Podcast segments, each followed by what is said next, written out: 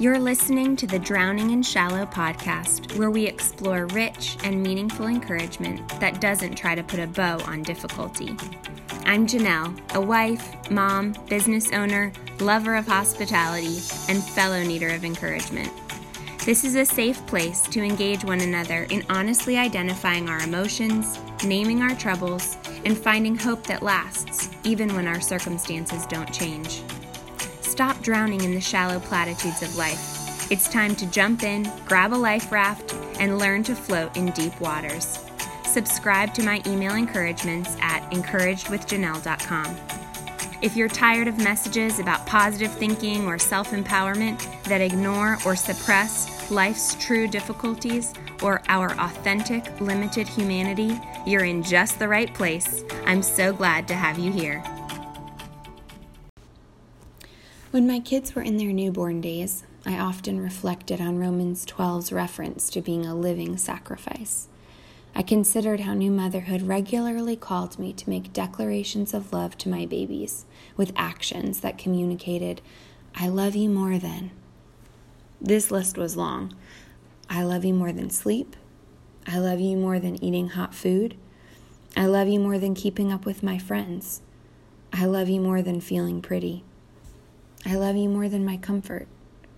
I wanted my heart to genuinely respond and follow the lead of this babe sustaining activity. I wanted to engage my heart with the physicality of sacrifice in a way that was genuine and generous. I love you more than is an endless list I often think of when I ponder motherhood. Surely it applies to far more roles than motherhood as well. In recent months, I've read and reread the ever familiar passage of Philippians 3, where Paul boldly delineates a similar sentiment I've come to summarize as Knowing you, God, is better than. This is becoming my list of loss. Paul says here that he has reason to have confidence in the flesh. So do we.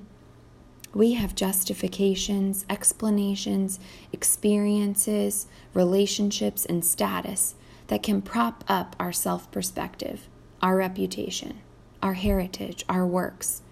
These are often the private, subconscious defenses of our inner selves. Self righteousness ferments in these dark crevices of our hearts, breeding spiritual pride and propagating relational decay. Paul envisions us to put no confidence in our flesh. If we sit in his words long enough, we'll feel the discomfort of humility's invitation. We are all bent towards favorable dispositions regarding ourselves as we look inward. The dangers here are much higher if and where we are inebriated to them or have yet to suspiciously examine our sly motives and deceptive hearts. What are the worldly underpinnings of our own self perceptions? What are my particular temptations to have confidence in the flesh? What are yours? These sneaky sins of lethal pride and self sufficiency that give us the comfy, warm, safe feelings of confidence in our flesh are growing in each and every single one of our hearts. But do we know it? And do we see them as dangerous? I've spent months with this passage from Philippians on the back burner of my heart and mind. Simmering as I study other passages, I'm moved and provoked and impacted by how the heart of what Paul is saying here is so vertically relational. There's an intimacy with God that's not only invisible to man, but goes in opposition to what the eyes of man can see and the mouths of even religious others say. There's an entrusting a soul to God happening here that's reflective of 1 Peter and how Christ is responding to reviling, persecution, and suffering for doing good. As the Lord takes away, am I found with a heart that prays, knowing you is better, under my breath? When someone I respect uncovers their painfully uncharitable judgments and assumptions about me and my story, will I take a deep breath and exhale a whispered worship of, Knowing you is better than being understood, as I remember my Christ who endured this very pain? When a well meaning hearer overinterprets suffering with cheap fixes that are ignorant to what I'm facing, will knowing you is better be found in my heart as I enjoy the secret intimacy of delighting in my God, who alone sees and measures my heartache? When the boundary lines He's called me to live in prevent me from a significant number of healthy enjoyments, will I see, feel, and name these losses with a chorus of knowing you is better sung in my heart? Will these prayers culminate in a symphony that marks my days of difficulty? Will I look back on the ache of this season and perhaps remember more prominently the sweetness of His presence? Knowing you is better than having a good reputation among religious people I respect.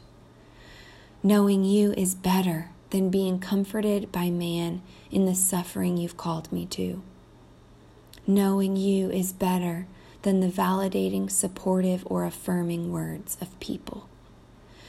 Knowing you is better than being productive by earthly standards.